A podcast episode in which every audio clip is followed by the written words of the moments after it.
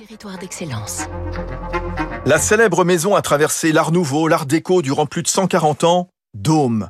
1878, Jean Dôme, un notaire qui a fui Beach en Moselle en pleine guerre avant l'annexion, se réfugie à Nancy où il finance la création d'une verrerie.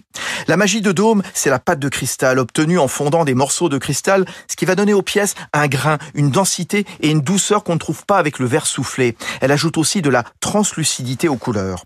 Chaque pièce, vase, sculpture florale ou animalière, est unique et nécessite des centaines d'heures de travail à la main.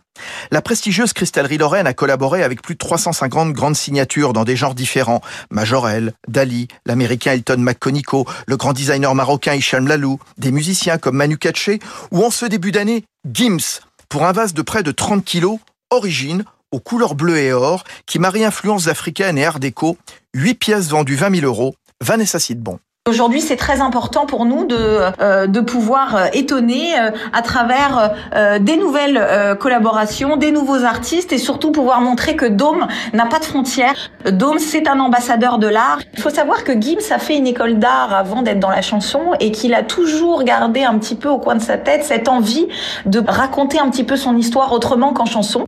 Pas de frontières en effet pour le Nancéen. 70% des ventes de dômes se font à l'étranger, Moyen-Orient, Russie et États-Unis. C'était Territoire d'excellence sur Radio Classique.